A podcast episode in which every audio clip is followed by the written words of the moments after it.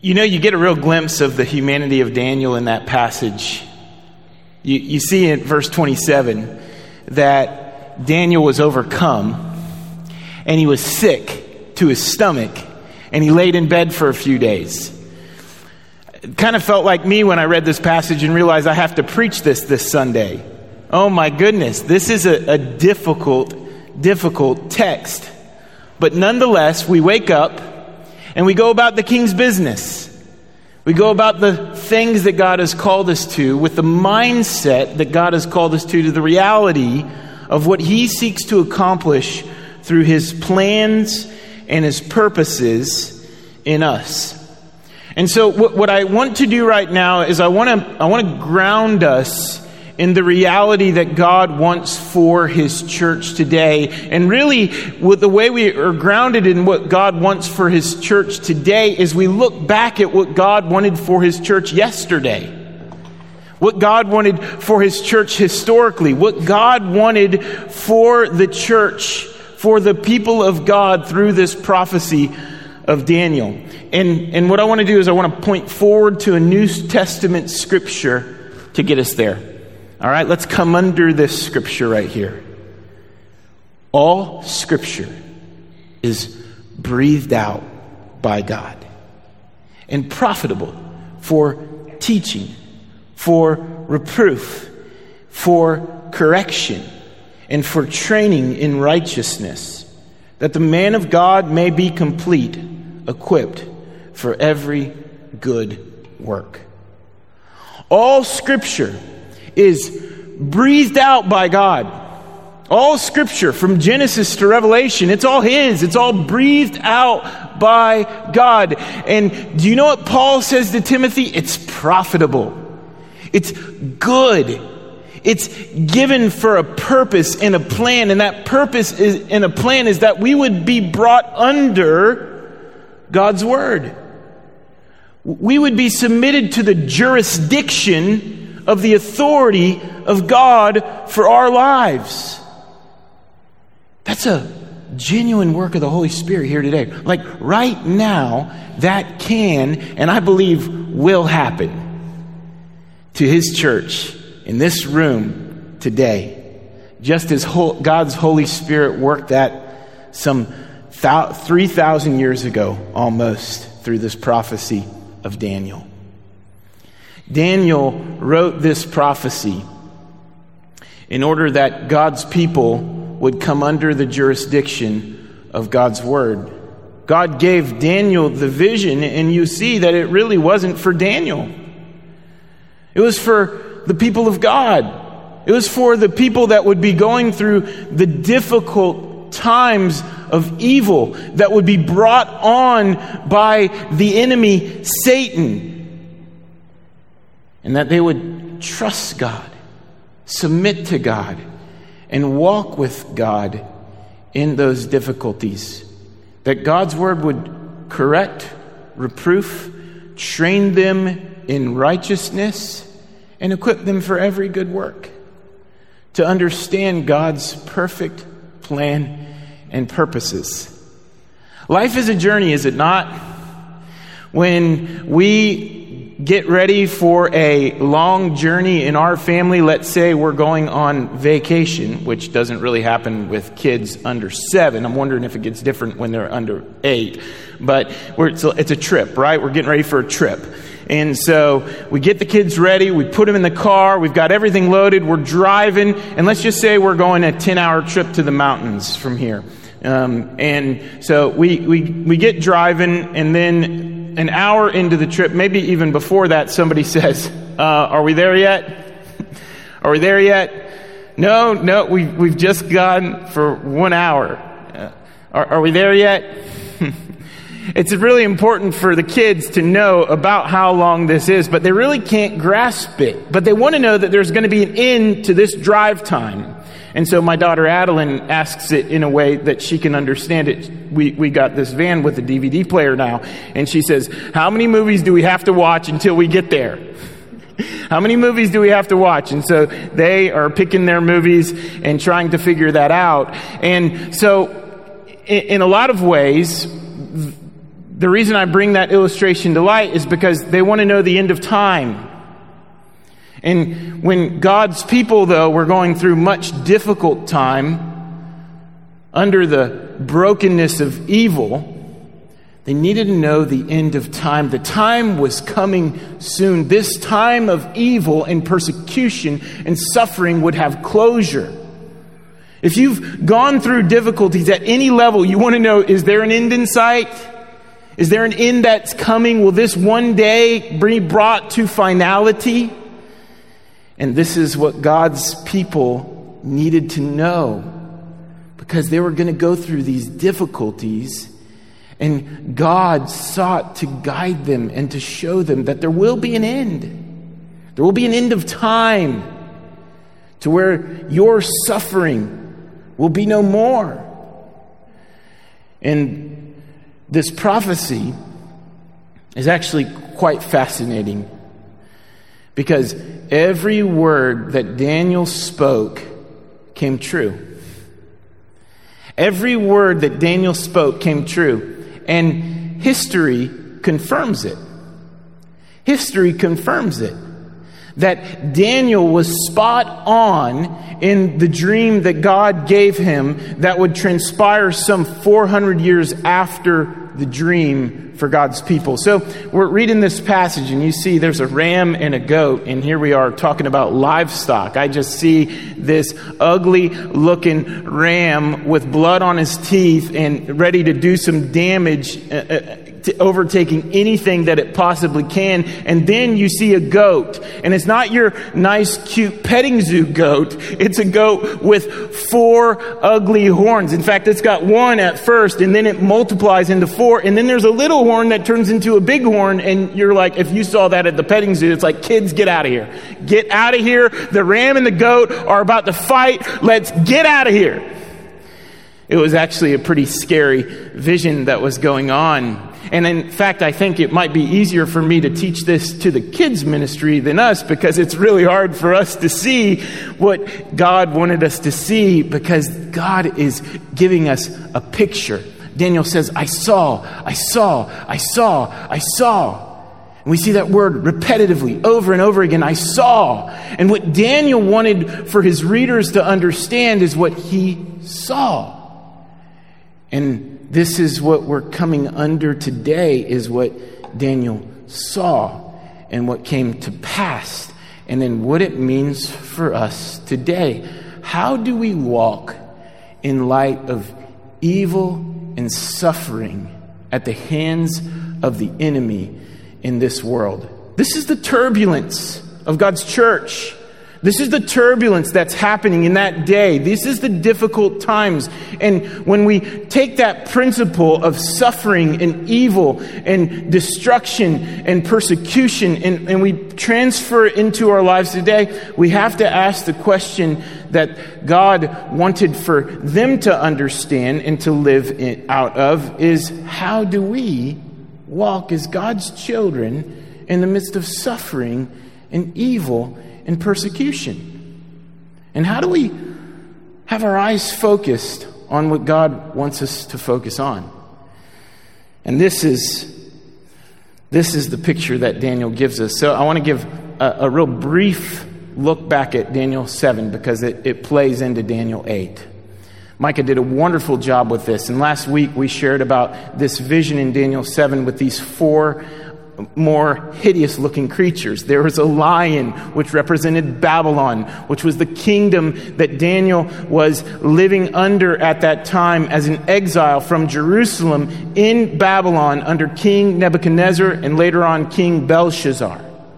And Babylon was a great and mighty nation that didn't think that, that, that didn't see an end to their power, but God did. And God showed Daniel the end of their power. And he showed him these four creatures that almost look like they're coming from these Greek mythology books, but it was transferable and understandable to Daniel and the people of God in that day of time. There was a lion, and then there was a leopard and the leopard represented Greece. Or, I'm sorry, there was a lion and then there was a bear. And the bear represented Medo Persia.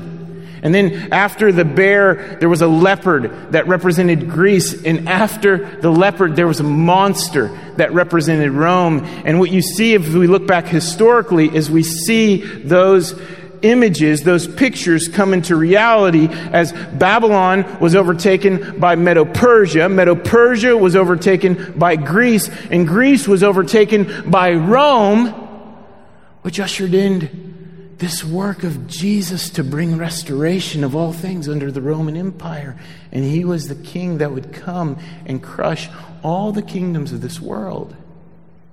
So, this prophecy is really important for us to grasp and understand because as we come under the prophecy of God, we come under the reality of who Jesus Christ is and what Jesus Christ has done for the restoration of his people.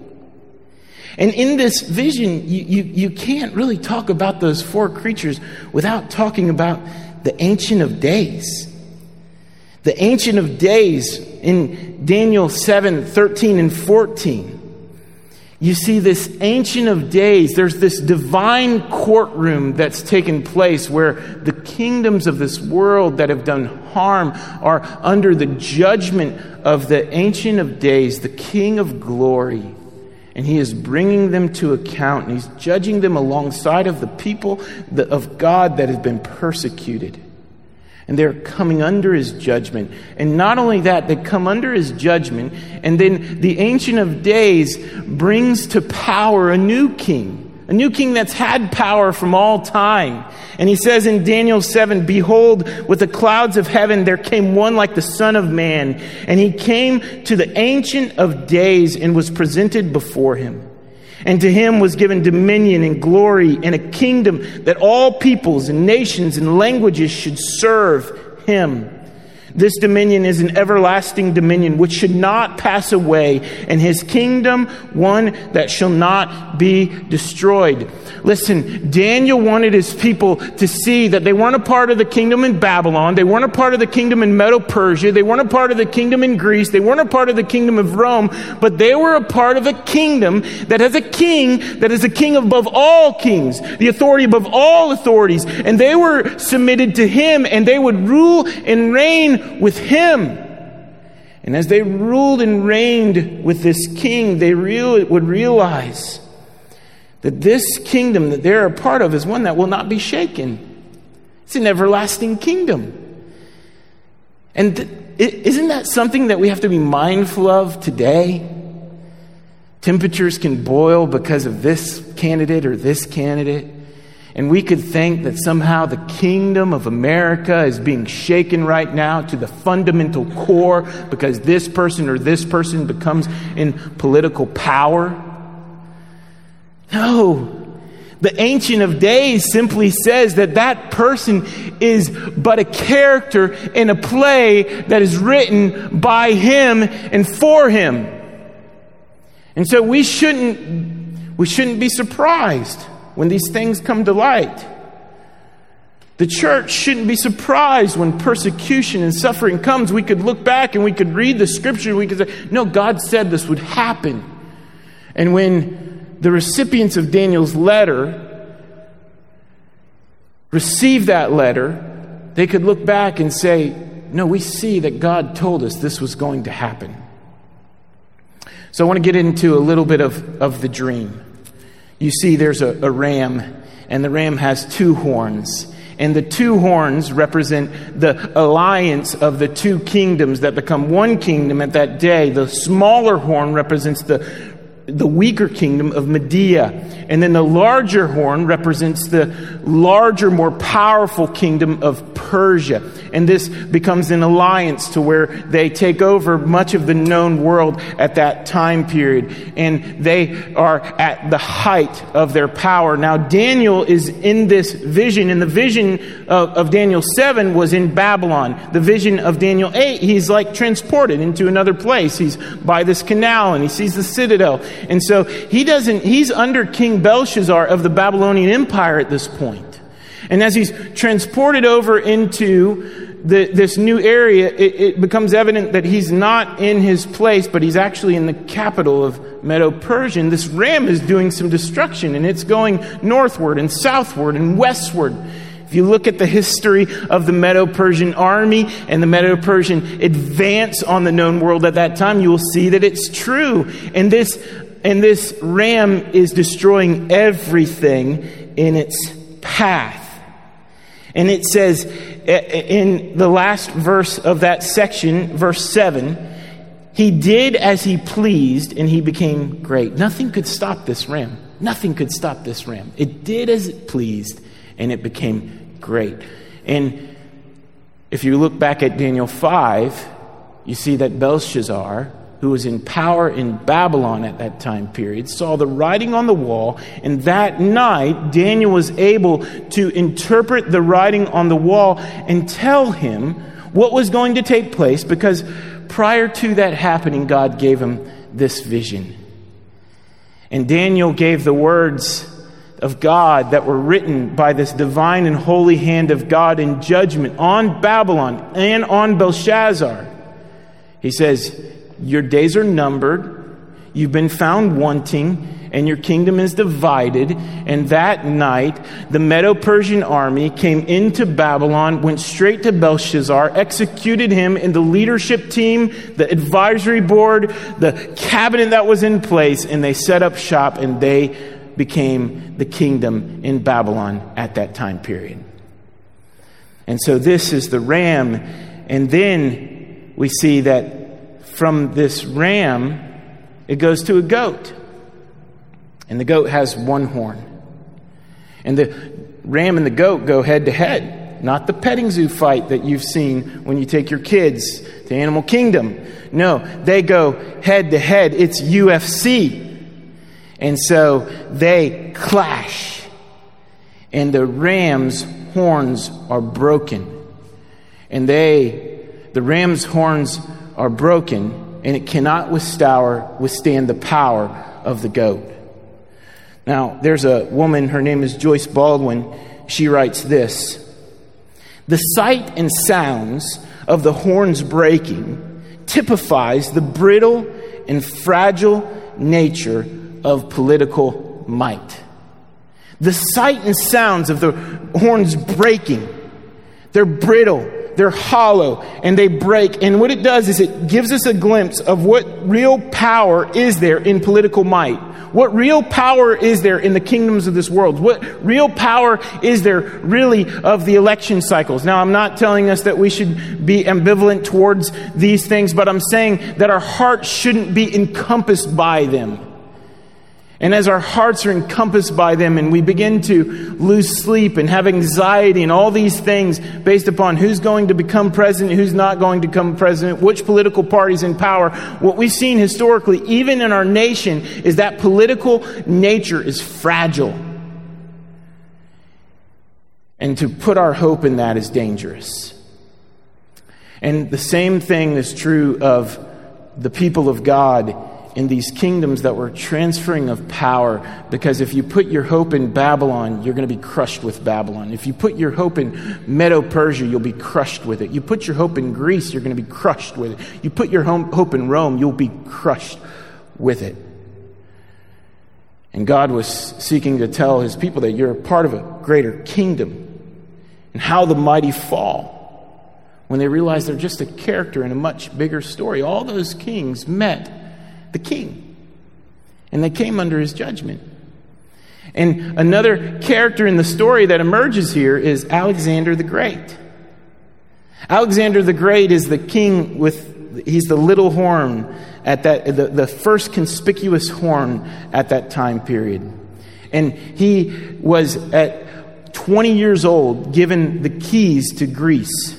And nobody thought that he could do it. Nobody thought that he could even bring the country together in unity. There was really almost a civil war in Greece itself, but our Alexander the Great came in with power and decisiveness, and he brought together Greece, and together Greece overtook the known world at that time period. He was educated by Aristotle at 26 years old, he overtook much of the known world. And then at 33 years old, he was killed by a mosquito. He was given malaria. This great and powerful ruler that we read about in our history books, Alexander the Great, was a mighty man that fell by a little bug. It's amazing. And you look at the plans of God and how fragile this life really is. And then at the height of that greatness, which we see here, Alexander dies, and his heirs couldn't hold the keys to the kingdom. They didn't have the same power and might that Alexander the Great did. So the kingdom went in four different directions under the four generals that were that had the power at that time, and it was split in four ways. And then later on we see that there's another horn that Daniel talks about that rises to power and that grows. And some 400 years later, after Daniel gave this prophecy, we see the rise of another king that has his eyes faced towards the glorious land. The angel Gabriel says he's the king with bold face, he's the prideful king who takes the fight directly to God. And his name is Antiochus Epiphanes. Antiochus Epiphanes was a man who believed that power was came from himself. He was a man who wanted a pure Grecian culture, a Hellenistic culture to come up. And so when he conquered Jerusalem,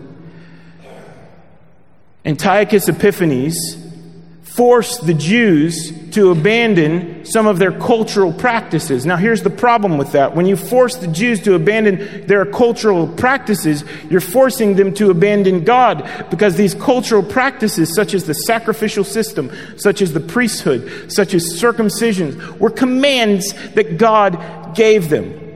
And so, in wanting this pure Grecian culture, Antiochus Epiphanes killed 100,000 Jews.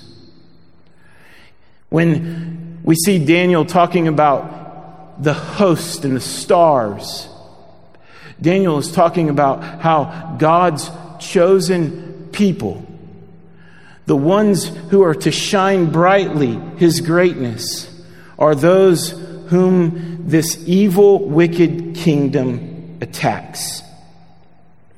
And Antiochus Epiphanes believed that he was God manifest. He had coins printed that said God manifest because he truly believed he was the image of God. Not the Jewish God, not the God of Israel, but Zeus. And he went into the temple and he desecrated the temple by bringing an object that the Greeks revered of Zeus and sacrificing a pig, which was not kosher to the Jews. And so he destroyed the temple. And there was a revolt at that time period. There's a book that is not in the Bible, but is very powerful for history books called the Book of Maccabees. And it's known as the, the Maccabee Revolt, led by a man named Judas Maccabeus. And this revolt that took place came because the destruction was so significant, the destruction was so severe, and these Jews held on to God's covenant, held on to God's command. And as they held on to God's commands, they fought for uh, they fought for what they believed in to be true. And as they fought for that, you see that God's favor was upon them. And later on, the temple was restored. And it was a successful endeavor. And the reason why the Jews celebrate Hanukkah comes from this time period, where the festival of lights represents the light of God returning to the temple. And this actually prophecy points forward to something greater. The reason why Christians don't celebrate Hanukkah is because Christians realize that there's a light greater than the lights, but there's a light of the world that would come. Because even though they would one day come back to the place of Jerusalem under the rule of God, Rome would overtake it. And even though Rome would overtake it, we read in the book of Luke that in the days of Caesar Augustus, there was a decree. Listen, There was a decree. And this decree was that everyone would turn to their place that they called home. And it led Joseph to bring the Virgin Mary on the donkey to register in the city of Nazareth where Jesus Christ was born, who is the King, who is the light of the world. This is the prophecy that God wanted his people to see, to prepare for. Not that we could set up shop and call this place home, but we're part of a much greater kingdom. Because even today, the turmoil in Jerusalem shows us that if we put our feet planted in this world, we are going to be on shaky ground. But if we rest on the rock, Jesus Christ, we realize that we have a Savior. And that Savior is the one the Ancient of Days has given power and authority and a dominion to. Listen, friends, this is the Word of God, breathed out by Him, so that we would know Jesus Christ. The prophecies of Daniel was given to us so that we would know Christ and Him crucified. And angel Gabriel in verse 25, speaking of Antiochus Epiphanes, says, By his cunning, he shall make deceit prosper under his hand, and in his own might he, he shall become great. Without warning, he shall destroy many. I want us to look beyond what we see into what we don't see. I want us to ask why was this happening to Israel? Verse chapter 9 verse 11 of the book of Daniel says all Israel has transgressed your law and turned aside, refusing to obey your voice, and the curse and oath that are written in the law of Moses, the servant of God, have been poured out upon us because we have sinned against him. Listen, the reason why Israel is in this predicament at this time period is because they have sinned against God is because they have sinned against the God who has made them his people so that he would rule over them, and they've broken the covenant by their disobedience. They've broken the law of God. They walk in rebellion against God. And so God uses evil purposes for his glory in order to restore his perfect plan over his people. And so God's this is God's judgment over Israel because of their transgressions, as it says in Daniel chapter 8, because they were transgressors of God. God disciplines his people so that they would know that he is their God and they are his people. It's the reason I discipline my, my children, is because I want my children to have what's best for their life. And so they're coming under the judgment of God so they would be brought near to the one, Jesus, who would restore them. The judgment of God is the blessing of God upon God's people. But we also see that the evil that arises in that moment is the spiritual warfare of the picture to come. Ephesians chapter 6 verse 12 says, "For we do not wrestle against the king or we do not wrestle against flesh and blood, but against rulers, authorities, against cosmic powers over the present darkness, against the spiritual forces of evil in the heavenly places." The real wrestling that's going on here isn't with Antiochus the Great, Antiochus Epiphanes. The real wrestling here is the wrestling with the people of God and the enemy, Satan. Because Antiochus Epiphanes is just a picture of the Antichrist to come. He's against God's people, he's against God's plan, and he wants to set up shop for his glory and his glory alone. Which, by the way, Antiochus Epiphanes died of another very horrible death. And then we see later on through his history People like Stalin and Adolf Hitler, who are a type of Antichrist, who come against God's plans, who seek to bring destruction. And then what Jesus points us to in the book of Revelation is that the enemy, Satan, will set up shop and seek to bring this cunning and craftiness in order to deceive God's people to follow after him, to follow after their idolatry. Spiritual warfare is a war for our worship. Spiritual warfare is a war for our worship. God wanted so desperately for his people to worship him and him alone. And the sacrificial systems, the priesthood, circumcision, represented their heart in covenant with him.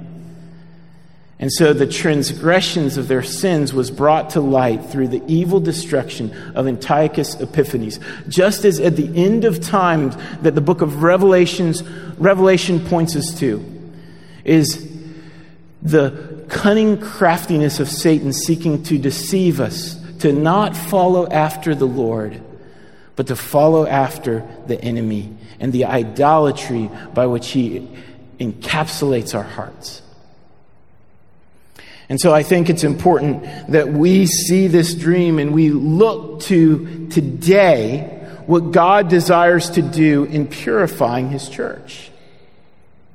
Where and what do you worship? How has God at work in your life? What have you given your heart's affections to? Because the, the thing that God wants us to see at the end of this is that we need Jesus so desperately. His church was under the wrath of God. We, as God's people, can be under the wrath of God if we don't cry out to Jesus for hope. And the crying out for Jesus is to do what we cannot, which is purifying ourselves.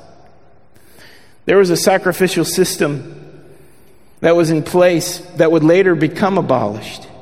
And the book of Hebrews tells us, and every priest stands daily at his service. So the priest stands before man and God, offering sins for man so that they would be reconciled to God. He says, offering repeatedly the same sacrifices which can never take away sins.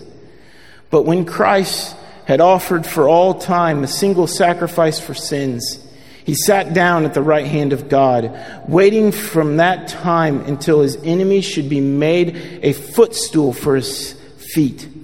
For by a single offering, he has perfected for all time those who are being sanctified. So, so Jesus came to the altar and he didn't offer any animal sacrifices. But Jesus came to the altar himself and offered himself as the single sacrifice that would reconcile man to God. And this is what we should see as we look into this passage is that no matter what took place, Jerusalem was wayward, Israel was wayward, but God brought them near through the King of Kings that would come and restore Jerusalem to the city of God that we see in the book of Revelation. And so the question for us today is how do we wait? How do you wait on God? Maybe you're like my daughter when you're on the trip and you say, How many movies do I have left to watch? How do we wait on God? How do we know that the end of time is coming to a close? Do you seek to take the things that God has shown you in your life and the difficulties that have taken place, the evil that has taken place? And, and, and do you seek to, on your own strength, come up with your own plans in order to overcome those things? Or do you find yourselves on your knees in prayer saying, God, help me? Because the picture for Jerusalem and the picture for God's church today is that we would focus on Jesus Christ who is the author and perfecter of our faith. Looking to Jesus, the founder and perfecter of our faith, who for the joy that was set before him endured the cross, despising the shame, and is seated at the right hand of God.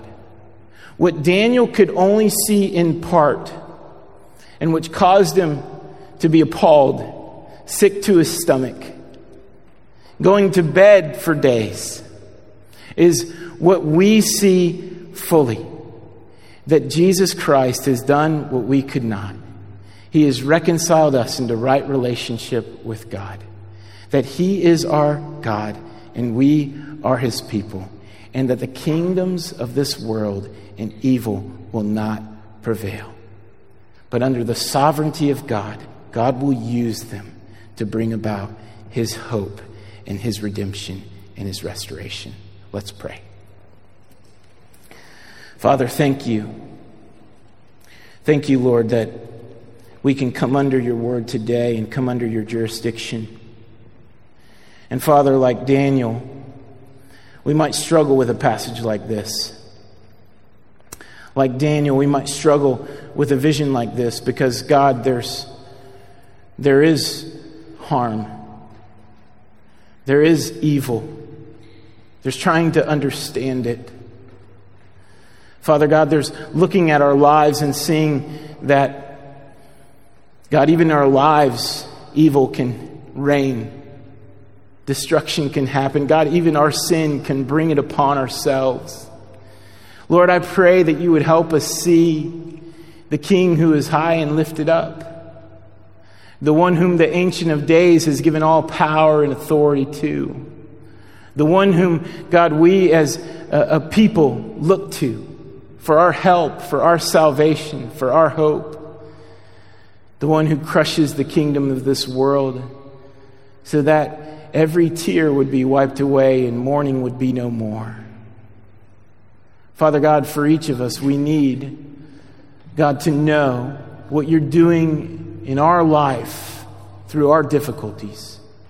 Holy Spirit, I pray in this time we would draw near to you because you have drawn us because you are near to us. And we ask this in Jesus' name. the church says, Amen.